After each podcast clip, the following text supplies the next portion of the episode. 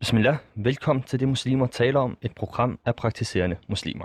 Hver torsdag fører vi igennem rejsen som praktiserende muslim i Danmark og kaster lys over de samtaler, der fylder i troende muslimske miljøer.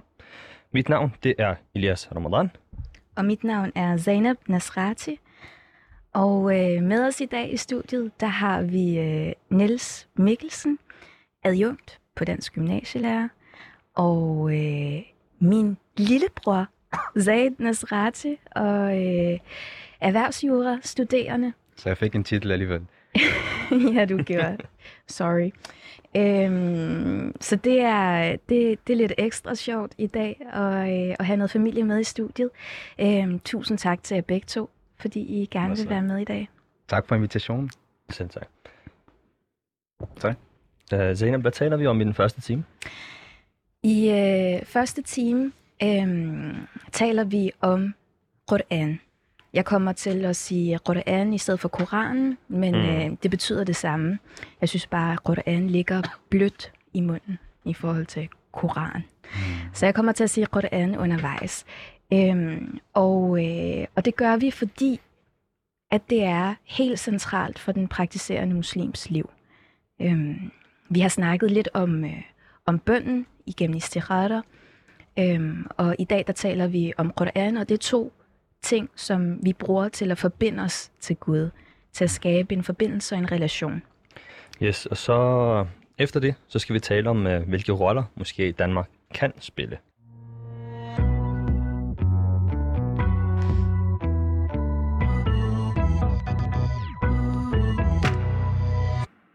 Alright, jamen øh, velkommen til jer begge igen. Øhm, lad os tage hul på, øh, på, på dagens emne, som er livet med Qur'an for den praktiserende muslim. Mm. Øhm, og jeg har jo glædet mig rigtig meget til den her samtale, fordi jeg synes, det er en milepæl i at forstå, hvad en muslims hverdagsliv går ud på. Det skaber en relation til øh, Allah, og vi har talt, hvordan man gør det blandt andet igennem bøn. Særligt har vi talt om istikhara. Og i dag, der skal vi tale om, hvordan man skaber en relation til Allah gennem Qur'an. Mm.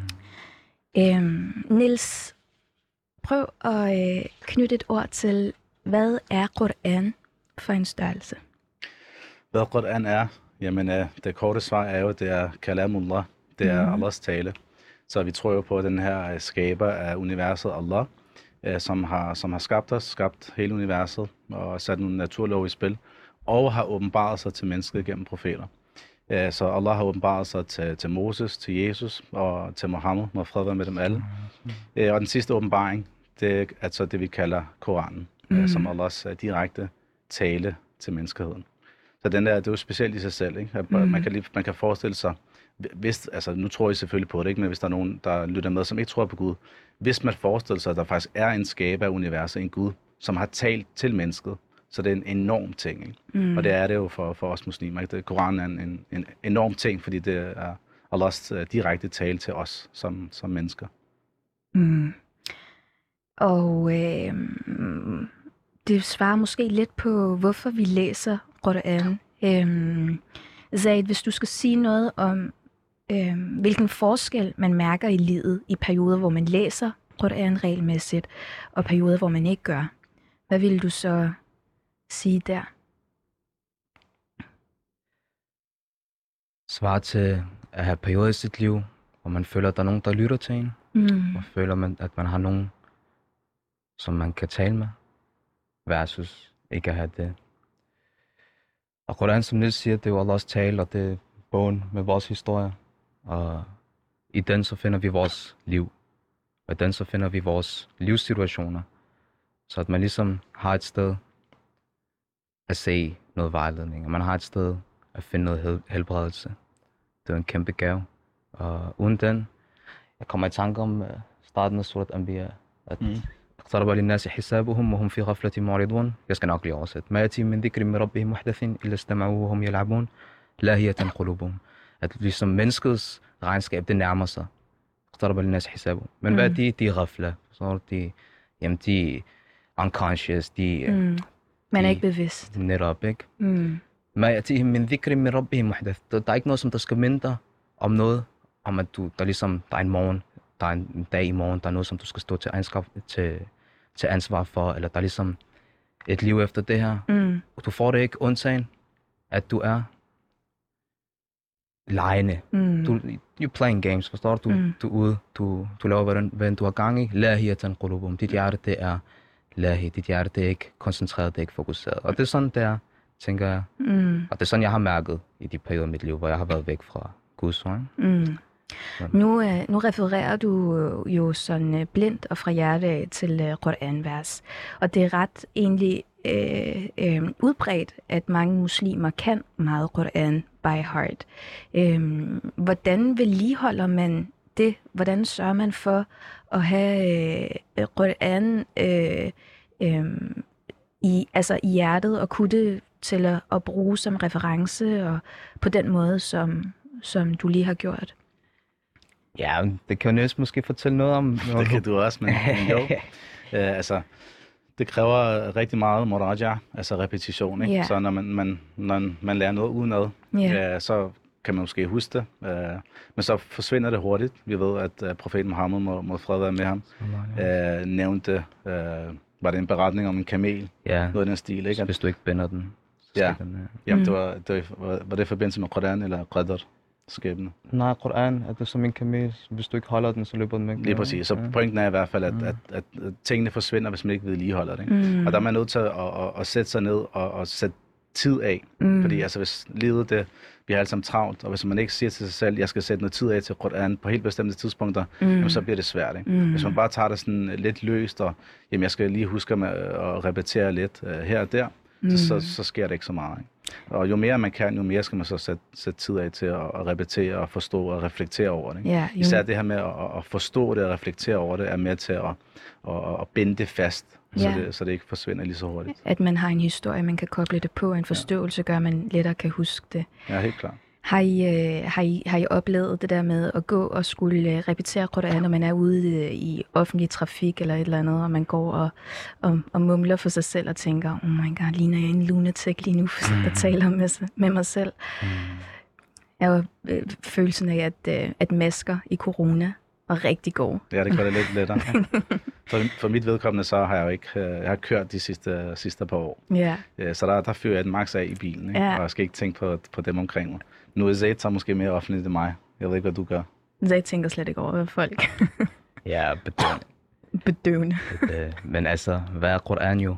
Du ordet sig selv. Der er nogen, der taler om, at det betyder noget, du reciterer. Mm. Ja, noget, du, du læser. Men mm. altså, til laver på arabisk, det er også noget, som du følger, ikke? Mm. Så at du ligesom... Øh, du følger det her i dit liv, og hvorfor vil man gerne kunne Qur'an i hjertet mm. egentlig? Hvorfor vil man gerne kunne Qur'an? Du, yeah. Jamen, det er ligesom, du...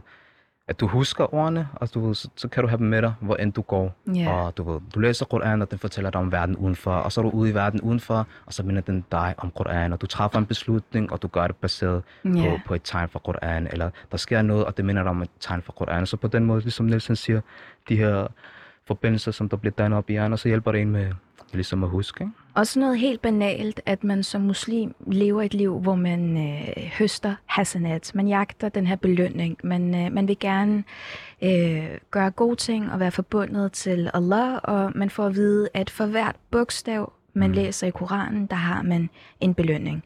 Mm. Øhm, så det er, øh, det er en kæmpe gave, hver gang man får lov til at læse Qur'an. Øhm, og i perioder, hvor man ikke har adgang, og man ikke får læst, og man kommer længere og længere væk fra det, kommer man lidt ind i en, uh, en dårlig cyklus. Øhm, og jeg sad og tænkte, i går kom i tanke om, uh, om en gammel uh, lærer, Qur'an-lærer, Usta Slevanda. Tænker sig, at jeg uh, kan huske Usta Slevanda fra uh, folkeskoletiderne. Øhm, og grunden til, at jeg husker ham, du var lige ved at kommentere et eller andet, kunne jeg se. Der er en grund til, at jeg ikke gjorde det. Okay. Nå, men altså, grunden til, at, øh, at, øh, at jeg husker ham, at han faktisk sagde noget rigtig godt, i forhold til, at det er, Allah elsker dig, når du husker at tage Qur'an ned fra hylden. Og, øh, og, og når man går og tænker, jeg, jeg, jeg, jeg kunne godt tænke mig at gøre det, men jeg får det ikke gjort, og jeg har ikke gjort det, og lige pludselig så kommer vanen længere og længere væk, så det er virkeligheden, fordi man, man, er, man, er, man er til halsen af synder, at man ikke, at det der med at tage skridtene over til hylden, der står lige foran dig, øh, at den er så besværlig. Men når du, når du har en god relation, og du gør gode ting, så bliver det også nemmere og huske at, at hive Qur'anen i hylden. Og det var sådan en ting, der skræmte mig rigtig meget i perioder, hvor at jeg ikke var lige så god til at repetere. Der begyndte jeg at tænke, okay, det er fordi, jeg virkelig skal, du ved, check myself, mm. øhm, i forhold til at bruge det som sådan en pejlemærke. Det ved jeg ikke, om I kan genkende det her med, hvornår ens, øh, du ved, regelmæssighed og læsning af Qur'anen virkelig er top, og hvornår den er sådan lidt rusten. Jo, helt klart, og vi har alle sammen, alle sammen perioder, ikke? Og jeg synes helt klart også, at jeg kan mærke, altså for mig er det især to ting, hvor jeg kan mærke, at, at, at sjælen bliver, bliver påvirket, eller ens, ens iman bliver påvirket. Mm. Det er et, når man, når man har, har travlt, så man får læst mere, mindre Qur'an og reflekteret mindre, mm. og når man er væk fra, fra fællesskab i moskéen. Mm. Så de, de to ting er, er noget for mit vedkommende, hvor jeg direkte kan mærke, at man bliver påvirket af det, ikke? Mm. Og jeg kan huske fra... Der var nu jeg konvertit øh, ja, til islam. Ja, jeg vil lige spørge dig i forhold til, mm. altså, du har jo haft en lang rejse, mm. både med, med at læse Qur'an øh, som en oversættelse, og mm. på dansk til, til ja. faktisk at kunne læse direkte fra Qur'an mm. og forstå det arabiske. Ja. Øh, hvordan har det været før, at du kunne det, og, og mm. hvordan føles det så bagefter? Jamen, for, for mit vedkommende, øh, så... Uh, var jeg heldig i anførselstegn. Uh, uh, det var ikke fordi, jeg, jeg selv opsøgte uh, at lære at læse Qur'an, men der var en ammor, der var en onkel fra, fra moskeen, mm. som Allah ligesom sendte til mig, og så sagde han bare, så tog han fat i min krave, kom, jeg, skal, eller, jeg overdriver lidt, han tog fat i mig, og så sagde han, kom, jeg skal lære dig at læse, uh, læse Qur'an. Mm. Og så sad vi sammen i, i moskeen, og, og, og han inviterede mig hjem til sig, og så videre. Og så på et eller andet tidspunkt, så var jeg bare i gang med at læse Qur'anen øh, flydende på grund af mm. ham, ikke? Mm. Øh, jeg forstod ikke et ord af, øh, hvad jeg sagde, men der var, der var et eller andet alligevel, der gjorde, at jeg kunne sidde i moskeen i, i flere timer og bare læse, mm.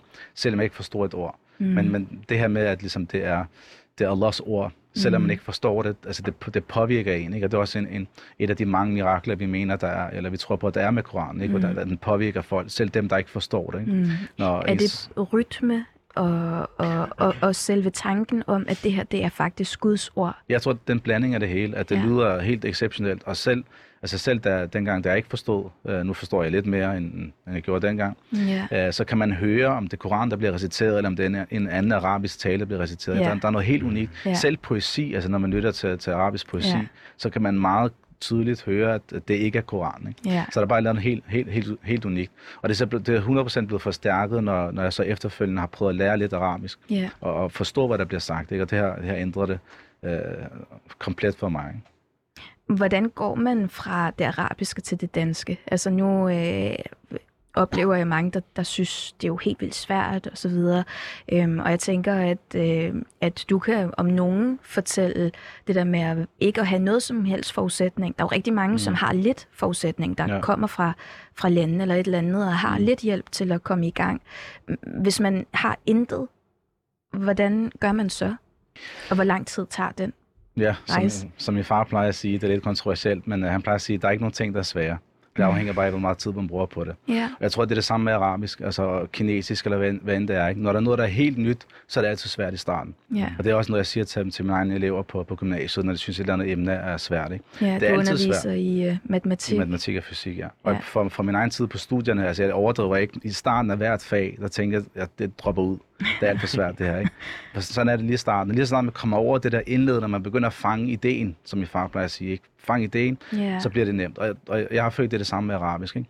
At ja, det er svært i starten, men hvis man siger til sig selv, man kan godt, så kan man godt. Hvis man siger til sin hjerne, man ikke kan, jamen, så kan man ikke. Yeah. Så jeg vil ikke mene, det, med det, jeg vil ikke mene, det er svært overhovedet, øh, men det kræver, ligesom, det kræver selvfølgelig en tid.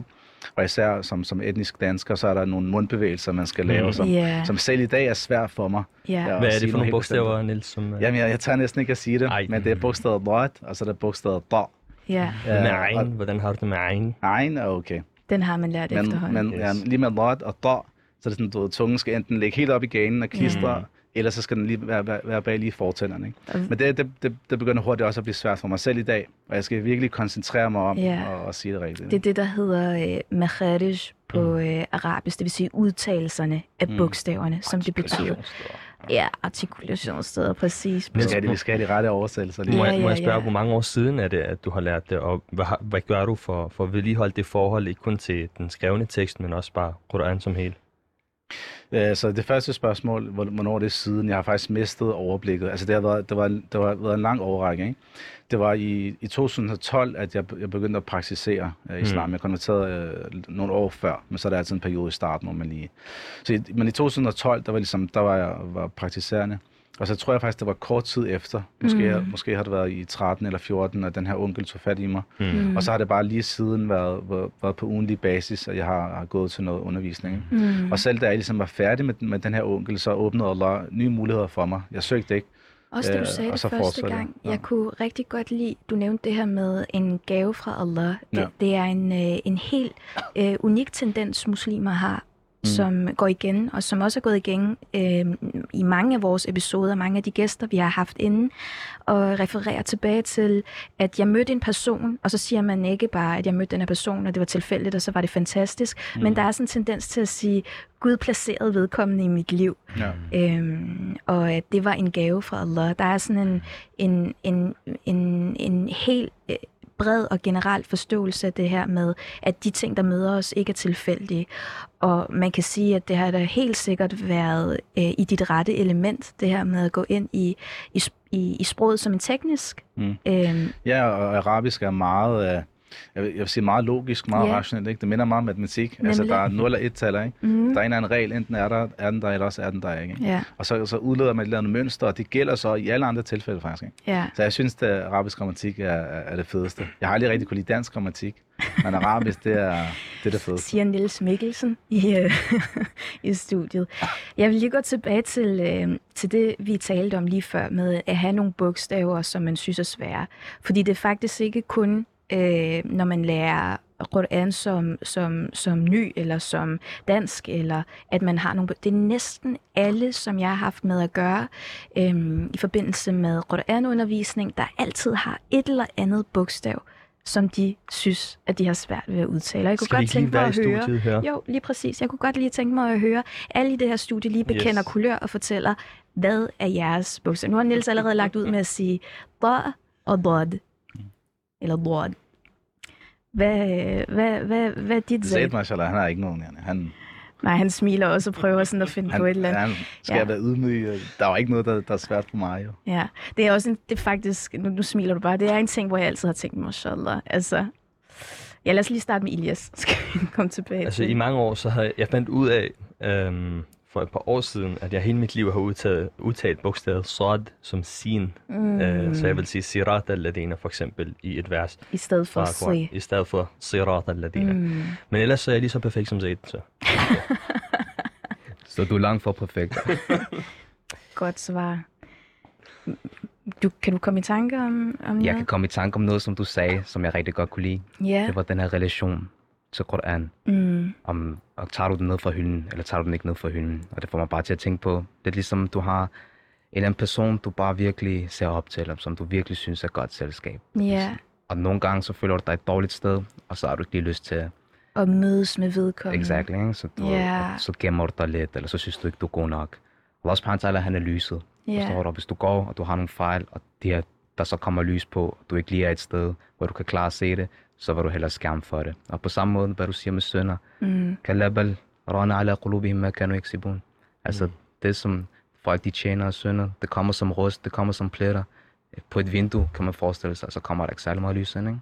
Ja. Og så på den måde, så... Men det, der er ved det, er, at, at, man, man, øhm, at det faktisk er en fejl, det der med ja. at flåse på den måde over for Allah, fordi det, det, det er faktisk fra Shaitan, altså fra Satan på dansk, siger vi, at overbevise sig selv, om jeg er ikke god nok mm. til lige nu at, at få Allahs lys på mig. Mm. Så hvis man sidder i sådan en situation, eller er i en situation, hvor man føler, jeg, jeg, kan, jeg, kan ikke, jeg er ikke god nok til at tage Qur'an ned af hylden, så må man altså for alt i verden øh, ikke dvæle ved den tanke.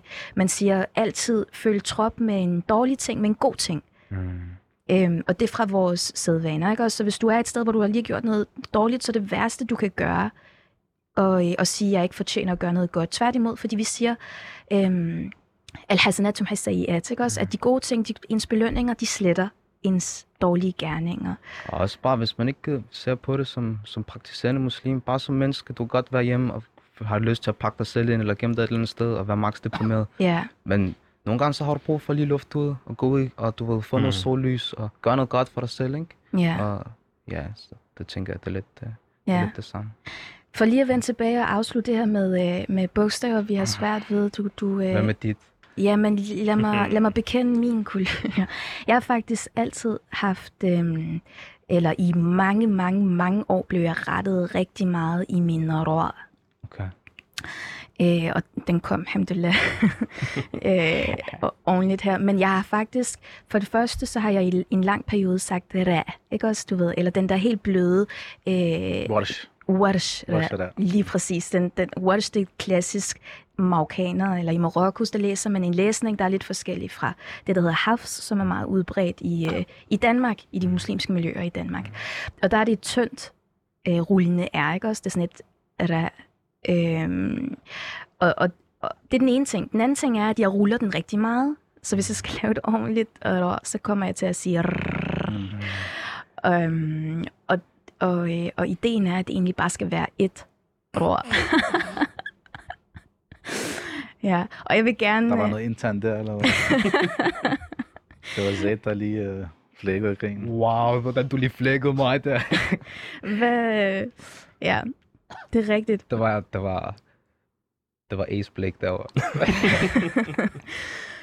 Ja, men jeg vil, jeg vil, jeg vil faktisk tilkendegive, jeg, jeg sad også lidt og prøvede at tænke på, hvad er det Zaid har svært ved, hvad er det Zaid har svært ved, hvad er det Zaid har svært ved med bogstaver.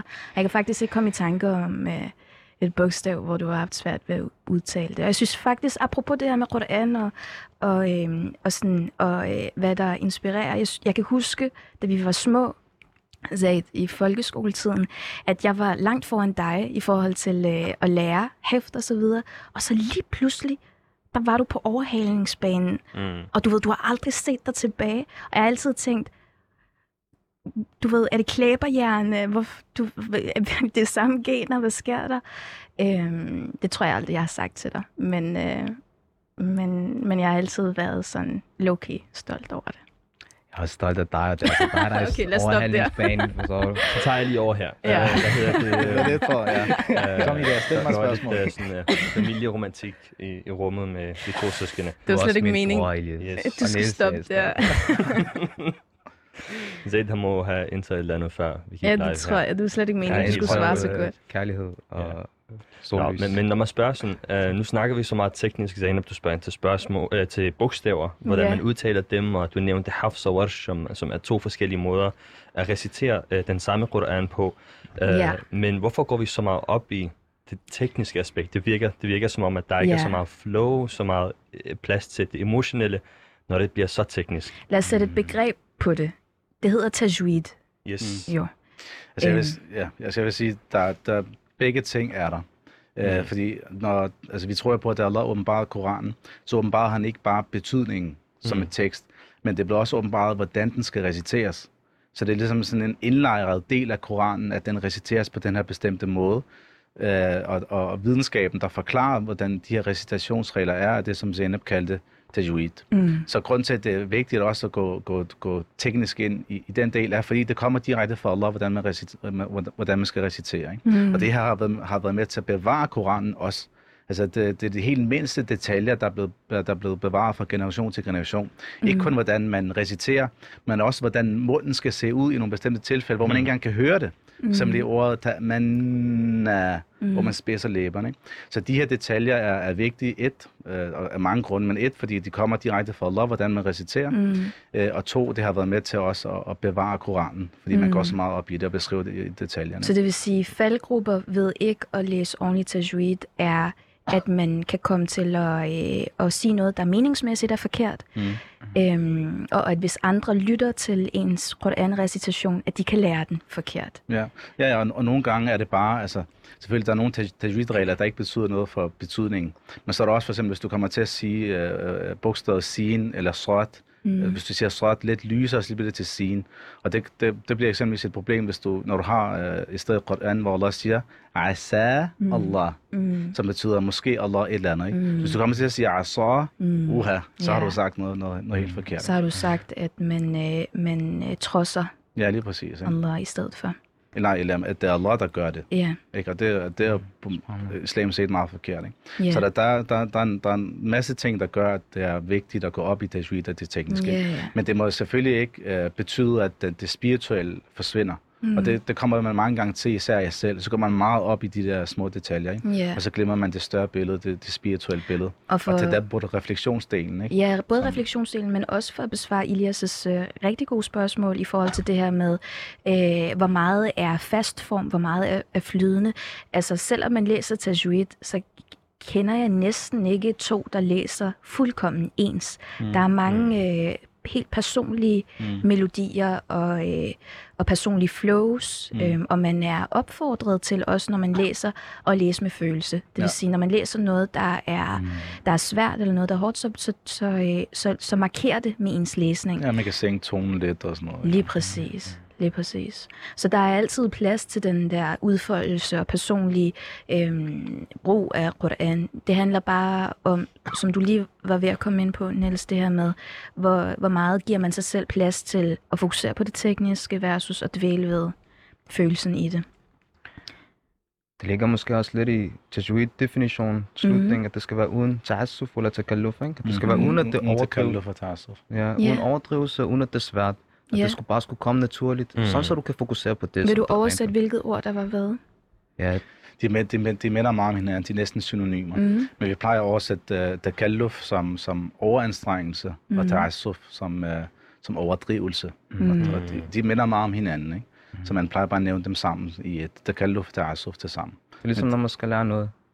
Ja, så er du færdig. Ja,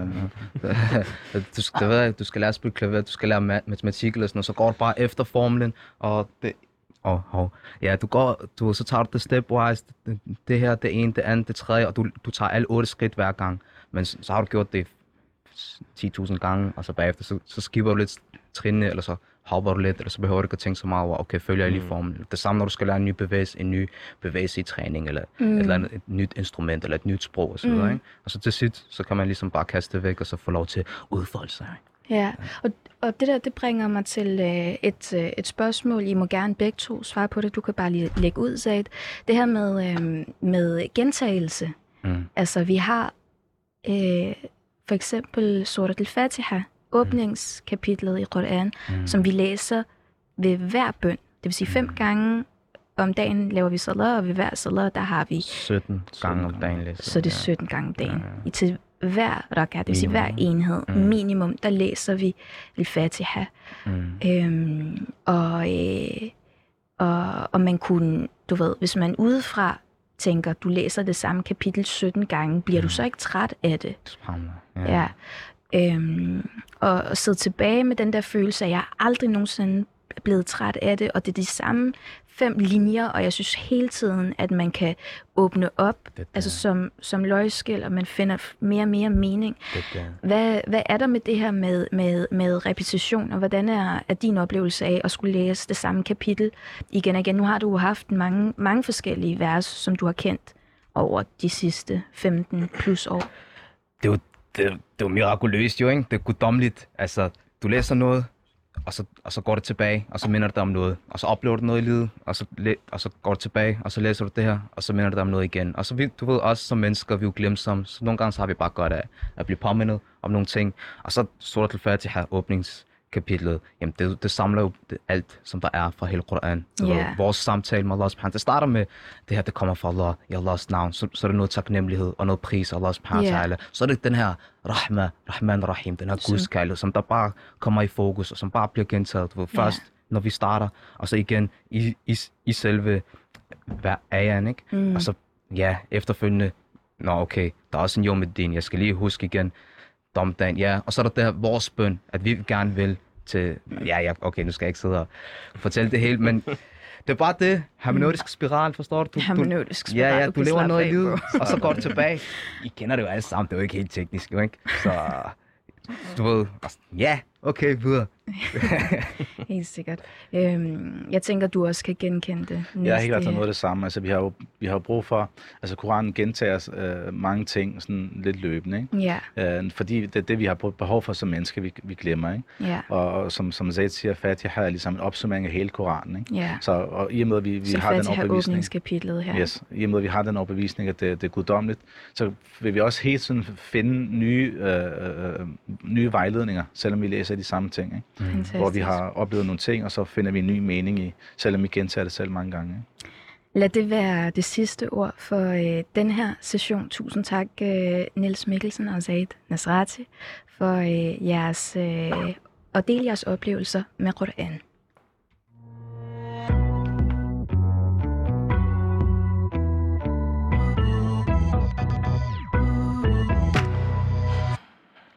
Alright, alright, alright, alright.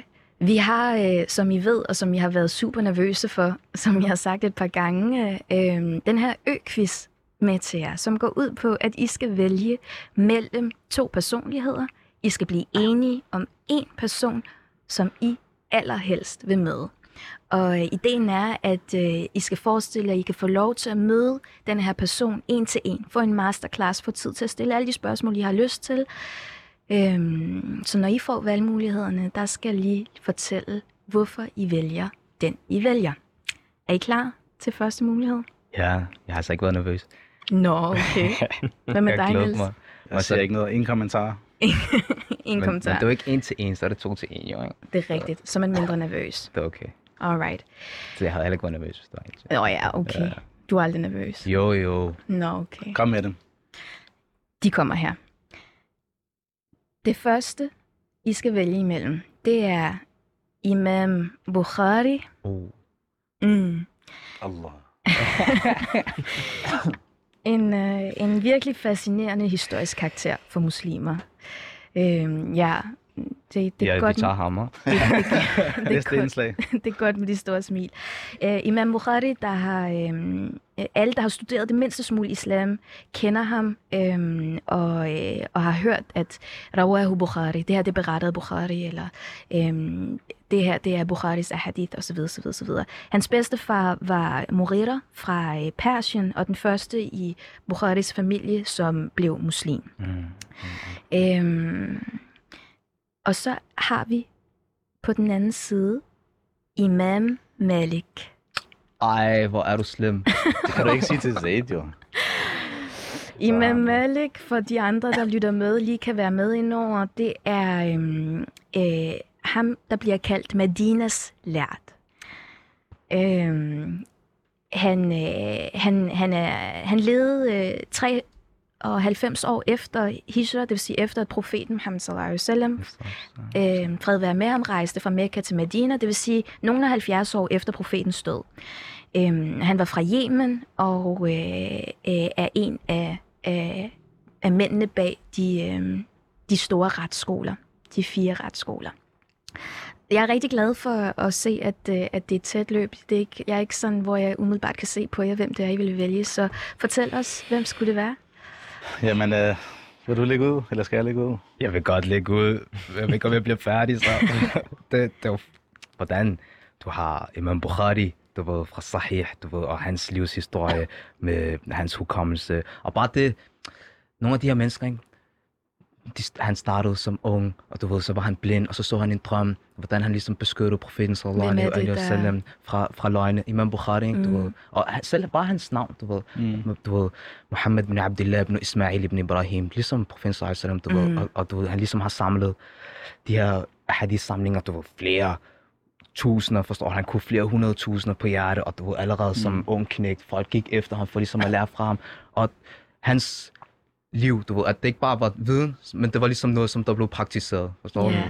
Også, også historien med det her med, at folk så hørte om ham. Mm. Og så var der den her konkurrence, hvor de to, var det, var det ti, eller, øh, ti, yeah. der var ti øh, lærte, yeah. der hver reciterede, eller hver læste ti hadith mm. med alle kæderne, eller med yeah. kæderne, og så bytter de rum, rundt på dem, ikke? Yeah. Og så sagde han hver gang, den her jeg ikke hørt, den her jeg ikke hørt, yeah. den her jeg ikke hørt. Mm. Og så tænker de, hey, hvem er ham der? Yeah. Og så rettede han så, kæderne, alle hundrede hadith øh, og sagde, det her det er den rigtige kæde, og det er den rigtige hadith. Yeah. Han har virkelig haft høje krav til i forhold til den her hadith-videnskab, beretningsvidenskab. Mm. Ja, hvornår de er autentiske. Ja. Præcis, hvor hadlen der, du ved, at man ikke bare kigger på, der folk skulle komme, så man kigger på folk. Åh, oh, ja. Yeah. Og du sidder og taler til hinanden. og, og der har du hørt altså, historien med, og ja, med, med hesten også. Han, han rejste. Var det ikke et muldyr? Jeg kan ikke huske, hvad det var, men der var der en historie med, at han skulle, han skulle over til en person, fordi han yeah. havde hørt, at vedkommende havde en hadith, en beretning mm. fra profeten, må fred være med ham. Yeah. Og så den her person, han havde en hest ude på en mark, som han kaldte på, på en måde, hvor han, han tog sin, ligesom, sin tøj, og så signalerede yeah. han, der var mad i tøjet. Mm. Og så kom hesten ligesom løbende over, over til ham, og så tog han den, og så var der ikke noget mad. Mm. Og så, så berettes der, at Bukhari, han, han sagde til ham, hvis du kan lyve for din hest, så vil jeg ikke tage noget fra dig. Det, det oh, er præcis. Men han er, ikke er der ikke noget med Malik der? Jo, det er der nemlig også. Ja, som man siger, han har jo, han er jo kendt for sit klassiske værk, Mu'adh Malik, den her, som du ved, alle folk ligesom har stemplet og godkendt, du ved, og han, han begyndte ikke at, at, at give noget som helst viden før, eller at udgive den her bog før, der var halvfjerds store lærte, som ligesom havde godkendt frem fra den, og han er jo, han er jo tidligere, end, han levede fra tooghalvfems efter hijra, og stod omkring. Ja, der, der var, han, han levede i det ottende århundrede, og Bukhari levede i det niende århundrede. Det, det, han er, men stadigvæk, så Imam Bukhari, som han kom lidt senere, han har nok taget udgangspunkt i, og sådan er det med videnskaber, du ved. Du tager udgangspunkt i bare ting, som de er, og så begynder du ligesom at og definere præcis. Så venner, hvor er I henne? Hvem er det, I... Øh... Jamen, øh, jeg tror, at øh, hvis jeg skal ligge ud, så vil jeg sige, at jeg gerne vil møde Imam Malik, mm. hvis okay. jeg skulle vælge med, med en af de to. Okay, hvorfor? Og det er den grund, at, at selvfølgelig Bukhari, det er ikke fordi, at man kan ikke sige noget som helst øh, dårligt, men Imam Nej. Malik, han var ældre, han var tidligere på, altså tættere på profetens siden, yes, og han ligesom boede i Medina, mm. og han var ligesom grundlæggeren en af de fire store madhahib, som ligesom alle muslimer, yeah, øh, de sunnimuslimer efterfølgende altså, har yeah. været enige, enige om. Ikke? Yeah. Så jeg tror, fra, fra den vinkel, øh, yeah. også fordi jeg selv er, er studerer lidt Maliki øh, yeah. færdig. Men det, men det er et svært valg, fordi Bukhari kunne man også stille en million spørgsmål. Men jeg tror, yeah. hvis jeg skulle vælge, og det er lidt et rundt med, at de beder os om at vælge, men det er lidt undertrykkende. Men jeg, jeg, jeg tror, jeg vil, jeg vil pege på Imam Malik. Okay. Og han var jo også en smuk karakter, du ved. Og inden han skulle tale om ahadith, så tog han et bad, og du ved, klædte sig i sit bedste tøj, og det var bare... Men Bukhari lavede også wudu hver gang, inden han skulle tilføje en hadith. Ja, ja, og han vågnede op sytten atten gange om natten for at sidde og skrive, forstår du? Oh. Er det Bukhari, der har sagt det her med, at, øh, at ens hukommelse er bedst, når ens synder er mindst? Nej, der var Bukhari, han blev... Jamen, han, der var den der beretning, jeg ved ikke, hvor stærkt det, med, mm. han gik, og så var der en ankel og mm. sådan noget. Nå, men Imam Bukhari, nej, han sagde bare... Der var nogen, der... Der gik et rygte om, at han drak en eller anden sirup for sin hukommelse. For sin hukommelse, ja, ja. Okay. Og så var han sådan der, nej, der er ikke noget bedre for hukommelse, end at du virkelig har vilje, og du bare kigger meget af dine bøger. Så, så. Okay, det er, det er bare motivation, der siger noget. Men er du sådan enig med Niels, eller...? Jamen, ja, ja, ja, ja, ja, ja, ja, ja. det, det er sådan et, et, et vi ja, ender på et ja. Yeah. I har valgt Imam Malik. Rahimahullah. Rahimahullah, ja. Alright, er I klar til uh, option to? Det ved jeg ikke. Nu begynder du at blive nervøs. Var der flere personer? Jeg troede kun, der var et valg, vi skulle tage. Jeg har tre valg, så nu Nå. bliver de uh, lidt kortere og uh, forhåbentlig ikke lige så svære. Valget står nu mellem Zaid ibn Thabit oh. og Zaid ibn Haritha. Yeah. Zaid ibn Thabit er uh, fra Ansar, det vil sige, han er fra Medina. Vi har snakket om Imam Malik, som han var fra Medina. Øhm, og han er den her unge dreng, som blev introduceret for profeten i en rigtig ung alder, mm. og som hver gang Qur'anen blev åbenbaret, så sendte profeten bud efter ham. Og, og der er mange beretninger om, øhm, hvor profeten har sagt, øh, kald på Zaid og bed ham om at tage blæk og skapula med. De brugte mm. skapula til at skrive. Mm. Og så på den anden side, Zaid ibn Haritha, som er profetens adoptivsøn, og som er den eneste, øhm, eller blev kaldt profetens adoptivsøn, og så blev det åbent. Benbaret i Surat al-Ahzab, at, at adoptivsønner skulle have deres biologiske fædres navne. Mm. Men han er den eneste af alle sahabe, alle der har været omkring profeten, hvis navn er nævnt i Koranen mm. ved navn. Så hvem af de to skulle det være? Lad os lægge ud med, med Niels. Ja, for mit vedkommende vil det helt klart være Zaid ibn Thabit, okay. øh, fordi at jeg har... prøvet at sætte mig en del ind i det her med, hvordan Koranen er blevet bevaret. Ikke? Så ja. vi, vi, ved, vi ved selvfølgelig, at den her Koran er blevet masse overleveret, ja. altså masse memoreret igennem alle generationer, ikke? Ja. Og, og derfor er den blevet bevaret. Det svarer lidt til, prøv at forestille, hvis man sagde til alle skoleelever i Danmark, at de skulle memoreres, øh, se en lille kattekillingssang, ikke? Ja. Og de alle sammen sang den, jamen så ti år senere, så ville man have bevaret den, den sang, ikke? Så Zaid ibn Thabit er et øh, klart entydigt svar fra Niels af. Ja, og især, men, men, og især den her udvikling også, at, altså de, de nedskrevne manuskrifter, ikke? Ja. Hvor der var sådan, præcis, hvad, hvad, hvad var for Abu Bakrs samling, hvad præcis var der i hans ja. samling af Koranen, ikke? Ja. Og i, i Othmans samling efterfølgende, præcis hvad var der, og hvordan skrev de de her forskellige recitationsstile ind, mm. ikke? Så jeg vil helt klart spørge ham om, yes. om de ting, ikke? Og Hafs som det kommer jo direkte op ja, fra ham, ikke? Fra Zaid ibn Thabit. Hvad med dig, Zaid? Jamen altså... Nu hedder du selv Zaid. Er der nogle af dem, du spejler dig mere i end andre, og har du nogensinde brugt det som sådan en ekstra øh, inspirationskilde, at du øh, deler navn, eller hvordan? Det var faktisk ikke så meget Zaid-navnet, det var mere... Øh, ja, Thabit, det her, som der, som der er gået lidt. Men prøv at høre. Jeg lytter. Var det, var det dit nickname, jeg, jeg gav dig kaldt dig Thabit? Var det det, du griner? Er det rigtigt? Det var det faktisk. Vi havde sådan en, en situation, hvor vi gav hinanden nicknames. Så yeah. jeg, jeg blev Niels Uddin. Ja. ja. Og Zaid, han blev Niller. Thabit. Ikke? Men du vil altid være Niller i mit hjerte. Elias kalder man Niller. Okay, og hvorfor, hvorfor er Zaid blevet kaldt Thabit? Det er ny info for mig. Jamen, det var, det var Brunner Zaid med Thabit, ikke? Og, okay. og den connection der. Og han, du ved, han var, han lærte hebraisk. Han var skarp, han var intelligent. Han var rigtig skarp. Han, ja. han var dygtig, ligesom Zaid Nasrati, Allah beskytter ham. Siger du. Men øv. Nej, ikke øv. øv. øh, Zaid ibn Haritha, ikke? Han blev kaldt Zaid ibn Muhammad, og sahaba, de kendte ham som det, indtil de her ayat fra Surat al-Ahzab kommer ned. Og det at Allah subhanahu wa ta'ala, han, han nedsender ayat på grund af en person. Og den her status, han havde hos profeten sallallahu alaihi wasallam, den her kærlighed, profeten sallallahu alaihi wasallam, han havde til ham, ikke? Og som til hans barn efterfølgende, Usama ibn Zaid, som var blandt de yngste herfører, og du ved. Jeg kan godt lide, at du lige får den anden Zaid i spil her, så det er ikke så entydigt alligevel. Det er netop det, så selvom man måske ikke hører så meget, du ved, som vidensdeling, som... som, uh, som Zaid ibn Thabit. Mm. Så det, det, at man har haft en speciel plads i Rasulullah sallallahu alaihi wasallam's hjerte, yeah. det gør, at jeg også gerne vil have sådan en speciel plads til ham i mit hjerte. Okay. Yeah. Okay, så det, det er, vi kan bare sige, at det blev Zaid, så må, må folk gætte sig til resten. Lad os gå til, øh, til sidste øh, valgmulighed. Og her i går, mens jeg sent var i gang med at skrive navne ned og prøve at finde ud af, hvem det skulle være og så videre, der... kiggede Zaid mig hen over skulderen, og så var jeg nødt til at ændre på, øh, på det navn, du lige fandt. Så vi, øh, vi gik fra at, at skulle vælge mellem nogle filosofer, Descartes og, og Imam Kant, til at skulle vælge mellem to nye sahaba, vi ikke har haft i radioen før. Valget... Hvilke sahaba har I haft her på besøg? Jeg skal have noget af det der, du har fået øh, før udsendelsen. Ja, og, også mig, tak. Fokus i Zaid. Oh.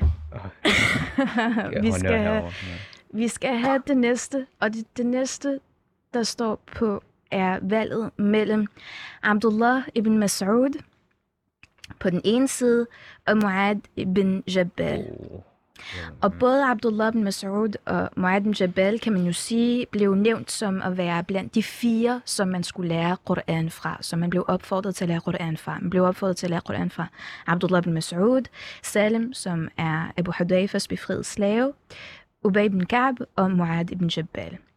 Man kan sige, at Abdullah ibn Mas'ud, han... Øhm, Øhm, han, øh, mange ting kan man sige om ham, men blandt andet er der det her helt fantastiske ved, at man i islam bliver dømt ud fra ens kunnen og mm. ens intelligens og ikke ens personlighed. Øhm, og en ting, man opdager, når man hører om Abdullah Mas'ud, man forestiller sig en person, og så lærer man, at Abdullah Mas'ud var umådeligt lav, for eksempel udseendelsesmæssigt, at han var en mand, som øh, var på højde med siddende mænd, og man siger, at stående mænd ville overse ham. Men i profetens øjne, der var han kæmpestor mm. på grund af hans viden. Den person, han var. Og den person, han var. Ja, nemlig. Mens Mu'adh ibn Jabal, han er ansari, han er fra Medina, øhm, blev muslim som atten-årig, var med i, i slaget ved Badr og nåede at sætte enormt aftryk øh, på de få år, han havde. Øhm, og han blev sendt til at være leder for muslimerne i Yemen, og blev kaldt for at være den, der øh, var bedst inden for fiqh. Ja, og mm. viden inden for, hvad der var haram og halal. Mm. Hvad, øh, hvad ville valget være mellem de to? Altså, Abdullah ibn Mas'ud, selvom han var en lille mand, så var han modig, kæmpe hjertet. Mm-hmm. Da først, den første til at læse Qur'an højt for mm-hmm. Quraysh, som ikke var profeten sallallahu alaihi wasallam, det var Abdullah ibn Mas'ud. Mm-hmm. Så gik han ud, han begyndte at læse for Surat al-Rahman, og de hørte det her Quraysh, og så bankede de ham sønder sammen. Mm-hmm. Og så blev han taget, og så blev han hævet tilbage af sahaba. Mm-hmm. Du kunne ikke kende ansigtet på ham. Han står op, han siger, jeg gør det igen i morgen. Jeg tænker, jeg vil tolke det som, at du hælder mod Abdullah ibn Mas'ud. Han var også, ja, blandt de tidlige, og apropos Hafs og Nasim, det kommer også fra ham. Men okay. Stadig Mu'adh ibn Jabal, han vil være forrest, er det ikke det? Forreste fuqaha på dommedagen. Hvad siger Men du, stadig, stadig. Jamen, jeg vil, jeg vil gå med samme valg i, okay. igen på grund af hans rolle i overleveringen af Qur'an til os i dag, ikke? Som fantastisk. Direkte Så I har samlet jer et stærkt hold. I har Abdullah ibn Mas'ud, I har Zaid ibn Thabit, og I møder Imam Malik. Var det Zaid ibn Thabit? Var det eksempel her? Det er rigtigt. Det var i hvert fald en Zaid. Ja, tusind.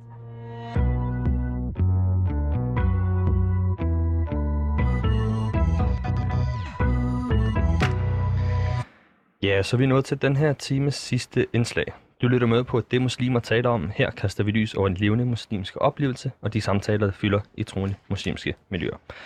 Den enogtyvende januar blev Manchester ramt af en storm, kendt som stormen Franklin. Myndighederne varslede oversvømmelser i øh, nogle af områderne i Manchester, særligt syd for Manchester.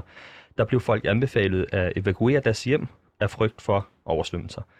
Her faldt jeg over en, en nyhed, som fik min opmærksomhed. Det handlede om en moské kendt som Didsbury, Dids, Didsbury Mosque. Så kom den. Uh, Didsbury Mosque, de øh, åbnede... Ja, maharij. De, de åbnede deres døre for folk, som ikke kunne sove hjemme i den nat. Og i den sammenhæng, der tænkte jeg, at vi kunne tale lidt om, hvilke roller moskéerne kan spille i samfundet. Mm. Og med os i studiet, der har vi jo uh, gymnasielærer Niels Mikkelsen og erhvervsjurastuderende Zaid Nasrati.